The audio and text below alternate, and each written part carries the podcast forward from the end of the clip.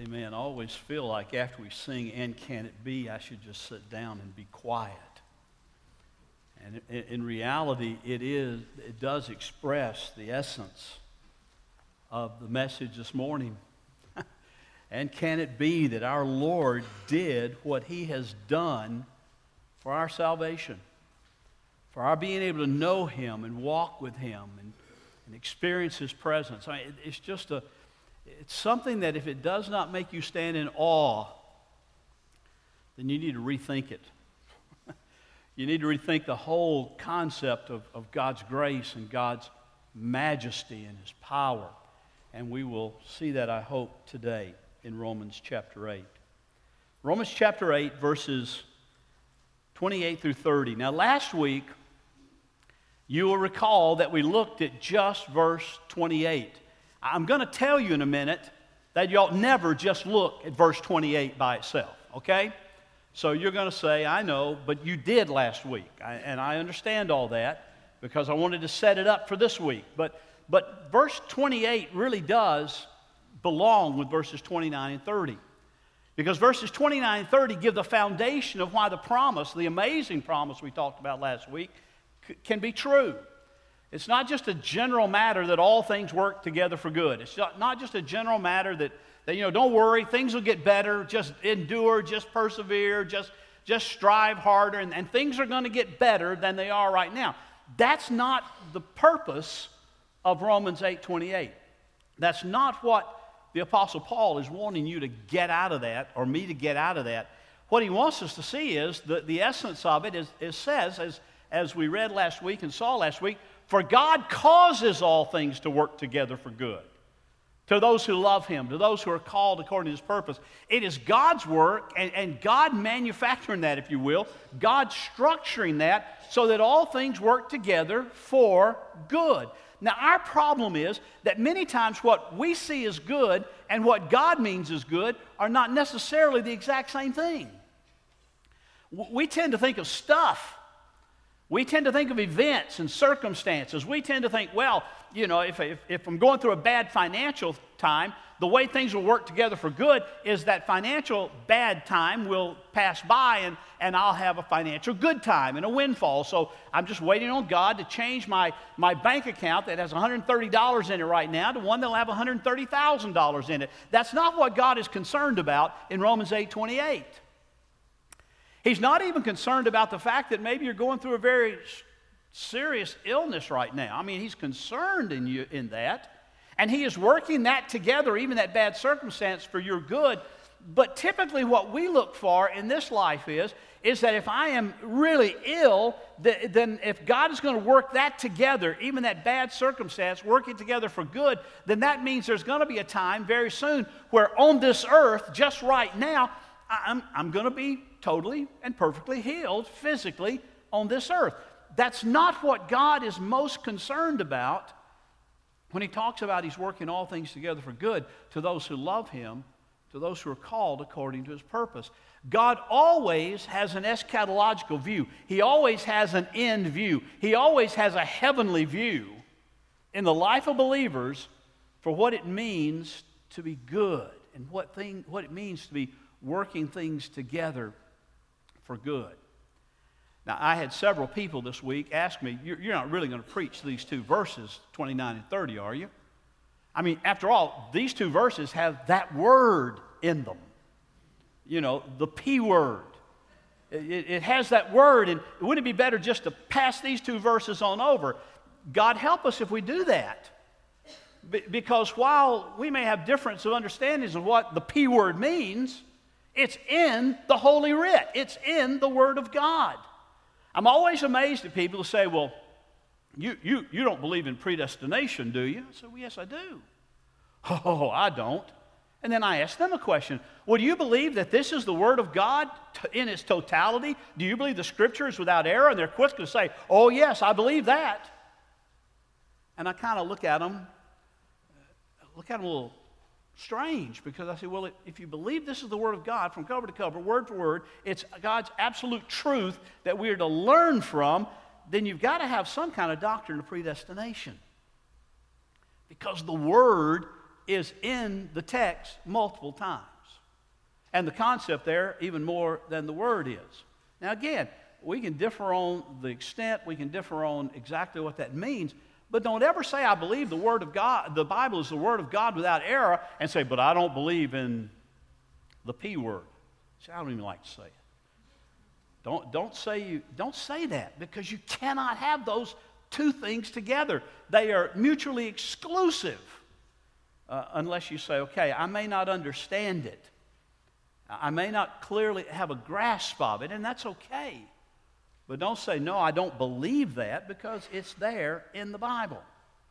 We saw last week, before we read these, these verses, we saw last week that, that this promise of Romans 8 28, this promise that God works all, causes all things to work together for good to those who love, love God, to those who are called according to his purpose, we saw that it ought to lead us to a, a spirit of gratitude and joy, even in the routine of life.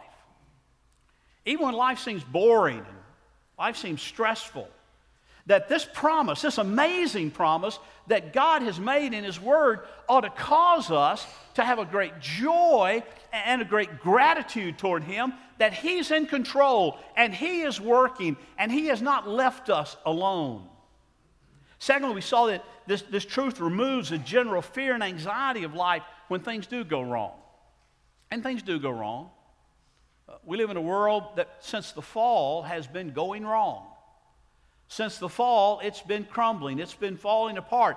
In the earlier part of this chapter, uh, the Apostle Paul said it's been groaning. It's been groaning and, and hurting because of the fall. But yet, this truth, this promise, helps us to remove that general fear and anxiety of, for life when it just doesn't go right. And, and third, we saw that this verse gives us a confidence that we can't ruin God's purpose in our life. We, we can't ultimately ruin it. We can, we can resist it some. We can, we, can, we can kind of mess up on the way. But ultimately and completely, we cannot ruin what is God's purpose in our lives as believers. But now it does come down to the understanding we're going to talk about today of seeing that God's purpose and our purpose are not always meaning the same thing. And even the way we think or hope that God's purpose is, it doesn't always mean exactly what we are talking about. So here we have the good that God is working for in verses 29, 28, 29, and 30. So hear these verses. I'll start again with 28 and read these three together. Hear them, because this is the word of our Lord. And we know that God causes all things to work together for good to those who love God, to those who are called according to his purpose. For those whom he foreknew, he also predestined to become conformed to the image of his Son, so that he might be the firstborn among many brethren. And th- these whom he predestined, he also called. And these whom he called, he also justified. And these whom he justified, he also glorified. Now, I want you to see here what the Apostle Paul is wanting us to see coming out of verse 28 and into verse 29. There, there's a parallel verse, I think, that goes with this that I, I don't want you to forget. I want you to remember. And it's Philippians chapter 1, verse 6. In Philippians chapter 1, verse 6, Paul says it a little more succinctly, but he says this For I am confident of this very thing. I know this. I'm confident of this very thing, that he who began a good work in you, he who began a good work in you will perfect it until the day of Christ Jesus. That's the day of his second coming, or the day you go to be in his presence with him. Paul says, I want you to know that God, who is at work, if he has begun a work in you by his grace and for his glory, if he has begun a work in your life that has been initiated by him and carried out by him, he does not give up on you. He will perfect it, he will carry it out. He will see it through all the way to the end. He will persevere with you even when you don't feel like persevering with Him. That's the promise. If He started something, He's going to complete it. God is not a God who gives up on His people. And that's what Paul is getting at in verses 29 and 30 of Romans chapter 8. In verses 29 and 30, they provide the answer to the good that God is working out. They show us that God's definition of good is far greater, far higher than ours ever tends to be. You know, a lot of people take Romans 8 28 and stop there and move on into some kind of a, if you will, a health and wealth gospel. They'll say, oh, well, if God is working all things together for my good, all I got to do is have enough faith. All I got to do is wait. And, and then finally, one day, it'll happen. And I'll be healthy, and I'll be wealthy, and I'll have everything I want and everything I perceive that I need. And, and they kind of draw this out of, of that verse when it is not in that verse at all, because it's, all of that focuses on the temporal. It focuses on the here and now. I remember when I was a child, a very young teenager. I remember reading, it was on the front of Time magazine. I believe it was Time, maybe it was Life or Look, one of those magazines. Anyway, when I was a child, I remember seeing the story of a, of a Buddhist monk who was, who was set himself on fire because he just wanted to show his, his commitment to whatever his God was. But I remember reading about another one in 1967 or 68, another Buddhist monk who announced that he was going to walk on water.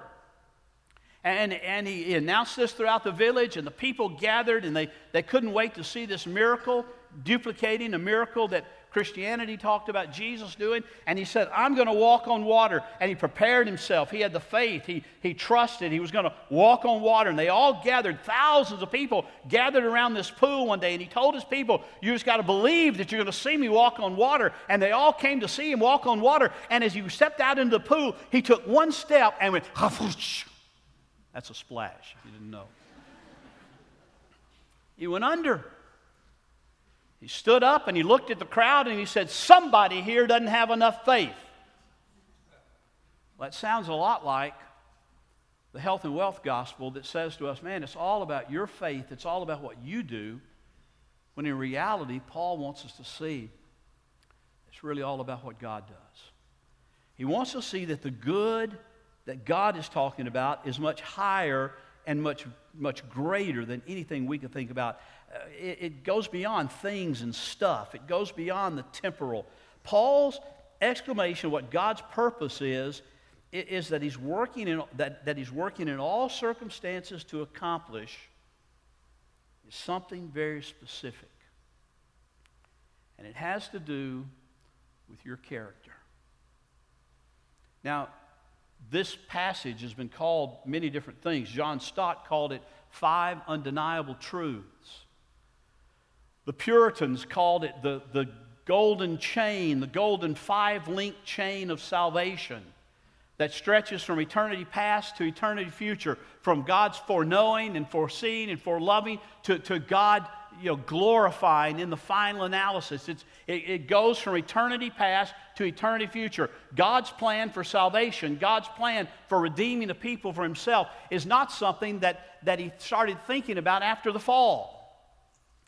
You know, you hear some people, I, I, I heard a pastor not long ago, or, or read in a pastor's book not long ago, that after the fall and, and things weren't perfect, and, and after Jesus came to the cross, that, that, that had to kind of be God's plan B. I want you to know that was God's plan A from the beginning, from before the beginning.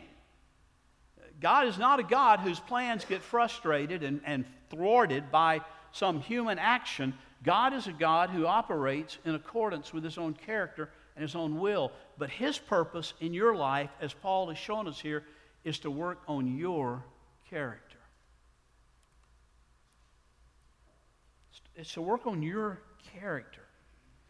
Everything working together for good, everything working together for a purpose, everything that is, is being what, what God is intended to be, is, is working itself out for our final and ultimate sanctification, holiness, and salvation. Everything that, everything that Paul talks about here is God working out good in order to conform you and conform me to the image of Jesus Christ, to the image of his Son. That's what he says. Those whom he foreknew, he predestined. Those whom he, uh, to, uh, and that predestination was that they might become conformed to the image of his Son.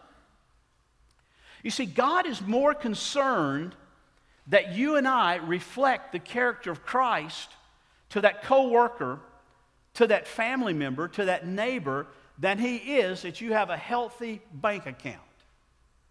God is more concerned that you and I reflect the grace and the glory of Jesus Christ. We sang about it this morning, for heaven's sake. He, he's concerned more that we reflect who He is and what He's like than He is that, that we, you know, we, we never have a bad cold or, or, heaven forbid, anything worse than that. God's purpose is shaping us and molding us and shaping you and molding you into the image of the Lord Jesus Christ. It's the whole purpose. It's what this good is. That's what this good is that God is working toward. And He's desiring for you to see it in your life. And He's desiring for a world that is desperate to see the reality of Christianity, to see it worked out in your life, in the bad circumstances, in the difficult situations in the times when things are not going like you think they ought to go or like you think you deserve that they go, that they see the Spirit of Christ, the, the glorious likeness of Christ shining through your life. And folks, that's something you can't do yourself. Understand that. The Christian life is not gritting our teeth and saying, okay, I'm going to try to be like Jesus. It's not even WWJD. What would Jesus do? He had a little more going for him in doing what he did than we have in our own strength. It's not a matter of trying harder. It's not a matter of, of saying, you know, I, I'm just going to fake it. And you can't fake it. When you look at the fruit of the Spirit in, in Galatians, and Paul says the fruit of the Spirit is love, joy, peace, patience, kindness, goodness, long suffering, patience, you know, uh, uh, all of these kind of things, self control. Understand, Paul is not saying, now here is, a, here is a list of things that you need to really put on your checklist and try to be like. You can't do that. He calls it the fruit of the Spirit because what it is, it's the, it's the fruit of Christ being worked out in your life by the Holy Spirit, who we've talked about in, in union with Christ. We have the Spirit, we have the Holy Spirit indwelling us, strengthening us, shaping us, conforming us to the image of His Son. You know, it's one thing to believe that God's plan can't fail. It's a total another thing to know that you yourself are God's loving, invincible, plan and purpose for this world. He wants you to show somebody what Christ is like, not just tell them.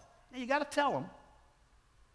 You know, the old saying that's gone around, you've heard people say, well, you know, always preach the gospel and when necessary, use words. That's the most ridiculous statement that's ever been made. Always preach the gospel, and it is necessary to use words. Oh, yeah, you live it. You're conformed to his image. You're, you're being, he's working in your life. That's true. He's shaping you. He has predestined. He has already determined that you're going to be in the likeness of Christ. For many of us, sadly, it won't be until we see him face to face. But there ought to be a progression. There ought to be a, well, it won't be for any of us till we see him face to face. Let me clarify that. Not completely. But there ought to be a growing, there ought to be a shaping. I mean, how many times has God taken the chisel and the hammer to your life and chiseled away through difficult times things that just aren't very Christ like? Maybe it was a habit. Maybe it was an attitude. Maybe it was a personality trait that you just try to pass off. I said, well, that's just me. And God says, well, that may just be you, but that's not me. And I want more of me to be in you so I'm going to work on chiseling it away completely. You see what Paul is saying here? See, none of this is abstract, put here so, you know, that, that people can argue for generations and people can, can say, well, are, are you Calvinist or Arminian or are you Pelagian or are you semi-Pelagian or you, you know, it's not put there so they can argue that. That's, that's, that's ridiculous. It's put there so that we can see that our God is a mighty God. I, I love that hymn, and can it be? The two last verses just always blow me away. They, they, they reduce me to, to tears when I'm sitting there singing them, you know.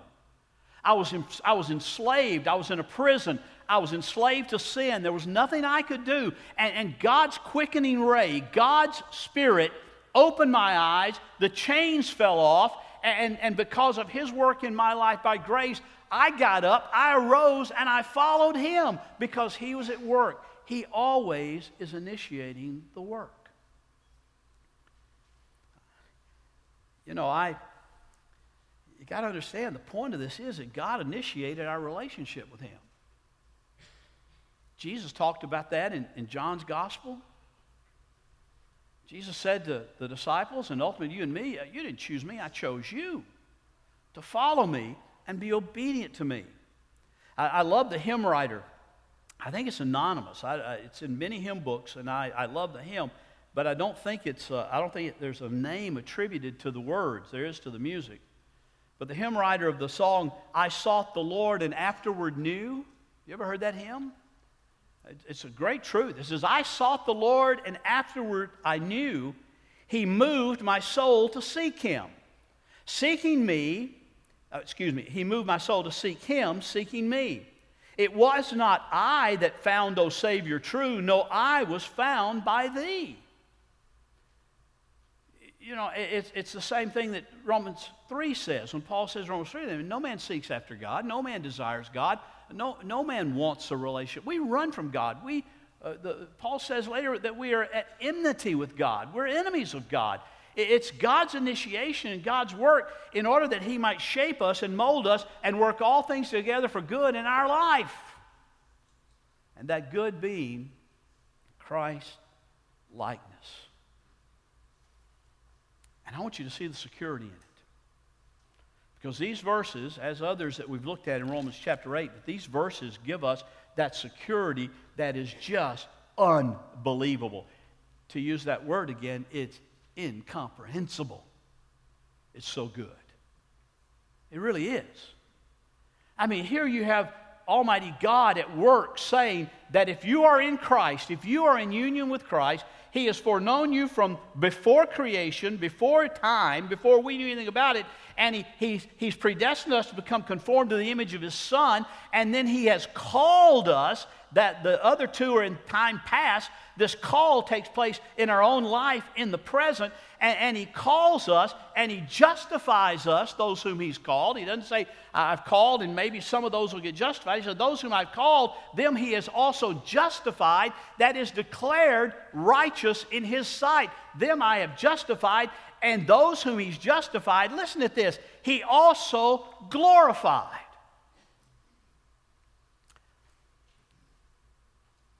I might get a shout out of that. I mean, come on, folks. God is saying if you are in Christ, Paul, writing the inspired text here, has God saying that if you are in Christ, you have been called by His Holy Spirit, you have been justified by the work of Christ on the cross, and if you're in Christ, you have been glorified. Now, wait a minute. I'll, be, I'll use myself as an example here. I could use any one of you. I don't look very glorified, either in my appearance or in my actions or in my thoughts or in my any number of things. But I want you to understand if you're in Christ, here's the good. If you're in Christ, God sees you already as glorified in His Son.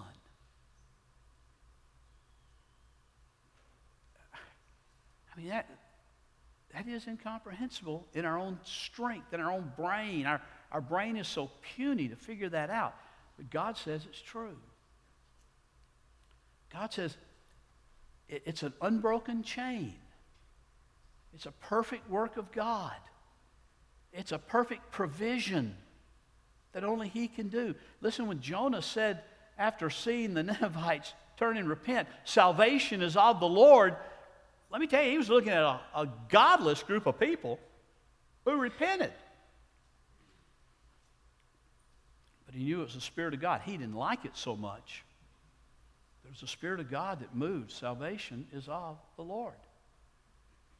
Paul says, Here's what I want you to see.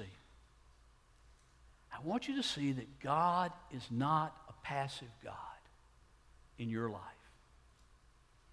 God is not just sitting back hoping you do the right thing and, and, and, and just kind of upset with you if you don't. God loves you. You're his son, you're his daughter. You're adopted into his family. You're, you're a joint heir with Christ. You're, you're a co heir with the King of Kings and the Lord of Lords. You're, you're, you're, you're wealthy beyond words, not necessarily in earthly wealth, but in what really matters. God says, You're mine, and I, and I love you, and I am going to work in your life in such a way that you will be glorified. I see you as already glorified. Paul uses the t- past tense there. He doesn't say, you know, those whom he called, he also justified, and, and maybe those whom he justified will get glorified one day. He says, those whom he justified, he also glorified. It's future, and it's past, and it's complete, and it's perfect because we serve and worship and follow a perfect Savior. Perfect Lord. So, what does that mean for us? It means what it says. It means God is working something in your life that you can't even imagine right now. And God is working in your life if you are in Christ. That's the caveat. That's the condition, if you will. If you are in Christ, God is working something out in your life that is so magnificent, so glorious, so good, so amazing that He's making you like Christ. He's conforming you to the image of Christ. That's that purpose of God. That's that work of God. That's what He wants to see in each of our lives, and He wants to see it so much that He is actively, purposely working to that end.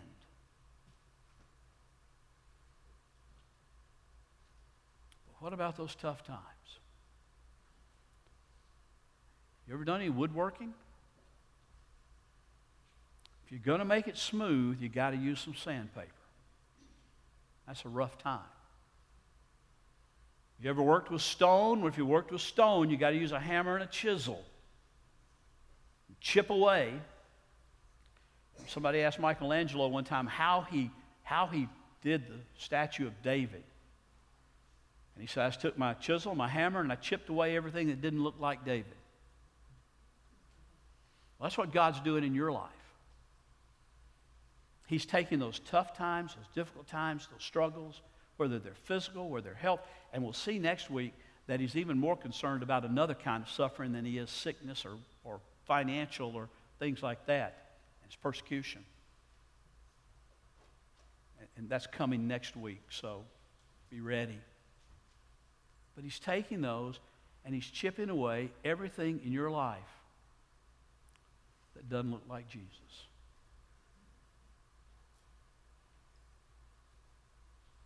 We know this. We are confident of this that he who began a good work in you will perfect it, make it perfect in the day of the Lord Jesus Christ when you see him face to face, either by second coming or by death. And we're confident of this thing, Paul says. We know, we're not just speculating, we know that God causes all things to work together for good, ultimate good, glorious good, to those who love God, committed to Him. Dealt with that last week. And who are called according to His purpose. What is that purpose? To be shaped into the image of Christ. Are you afraid of the circumstances in your life? Then look to Him. Are you scared things are not going to turn out like you want them to? Well, they may not. Look to Him. Because His purpose, His plan, His ideas, His thinking, His ways are higher than our ways. They're greater than our ways, but they're gloriously for our good. Thanks be to God. And see, that truth is borne out in these elements. How much did he love you? He loved you enough to send his son. How much did he love you to get you in that purpose and, get you moving toward that glorious glorification and that, and that work of, uh, in your life through the calling and justification, all those things? How did, how, he loved you enough that he sent Jesus to the cross. Perfect Lamb of God. Referring in the perfection to all the old lambs that had been slain on an altar by Israel for hundreds of years, thousands of years. So there's the one they've all been pointing to. And in the upper room, he said, This is my body, took the bread, and said, This is my body, which is, which is given for you. Take and eat it and do this in remembrance of me. And, and he took the cup and he said, This is my, this is represent, this is my blood which is poured out for you. It's the blood of the new covenant. Take and drink it and do it in remembrance of me.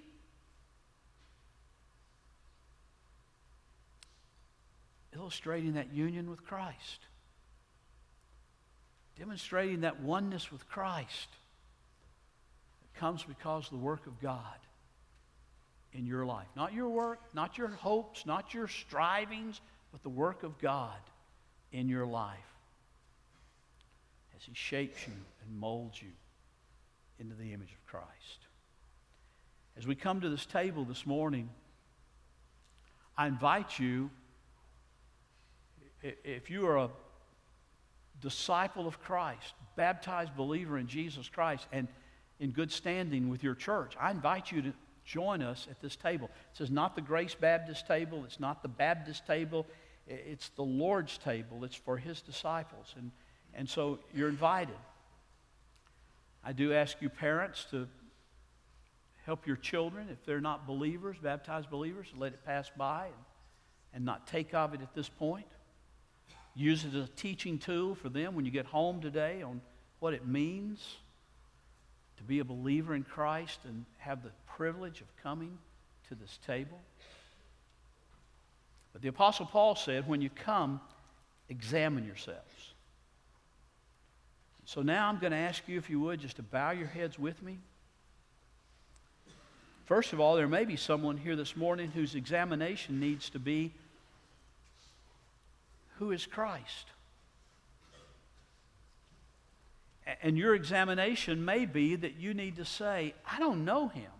If you don't know him, let the table, let the plate pass by you. But I ask you to call out on His mercy and on His grace and trust Him this morning as Lord and Savior. It might be that your examination is you're a believer. And, and yet, you've got, you're harboring sin in your life that you know God has been dealing with you about, and you need to confess that before you take this table. Might be a broken relationship. Might be a broken relationship where you've hurt someone or they've hurt you, and they may be sitting in the same room this morning. If they are, you need to move and sit next to them and, and ask their forgiveness and grant forgiveness before you take of this, of this meal. Just ask you to examine yourselves and then take this meal with us as we remember his death, burial, and resurrection. I'm going to ask those deacons who will be serving while you continue to pray for them to come and let's prepare for the Lord's Supper.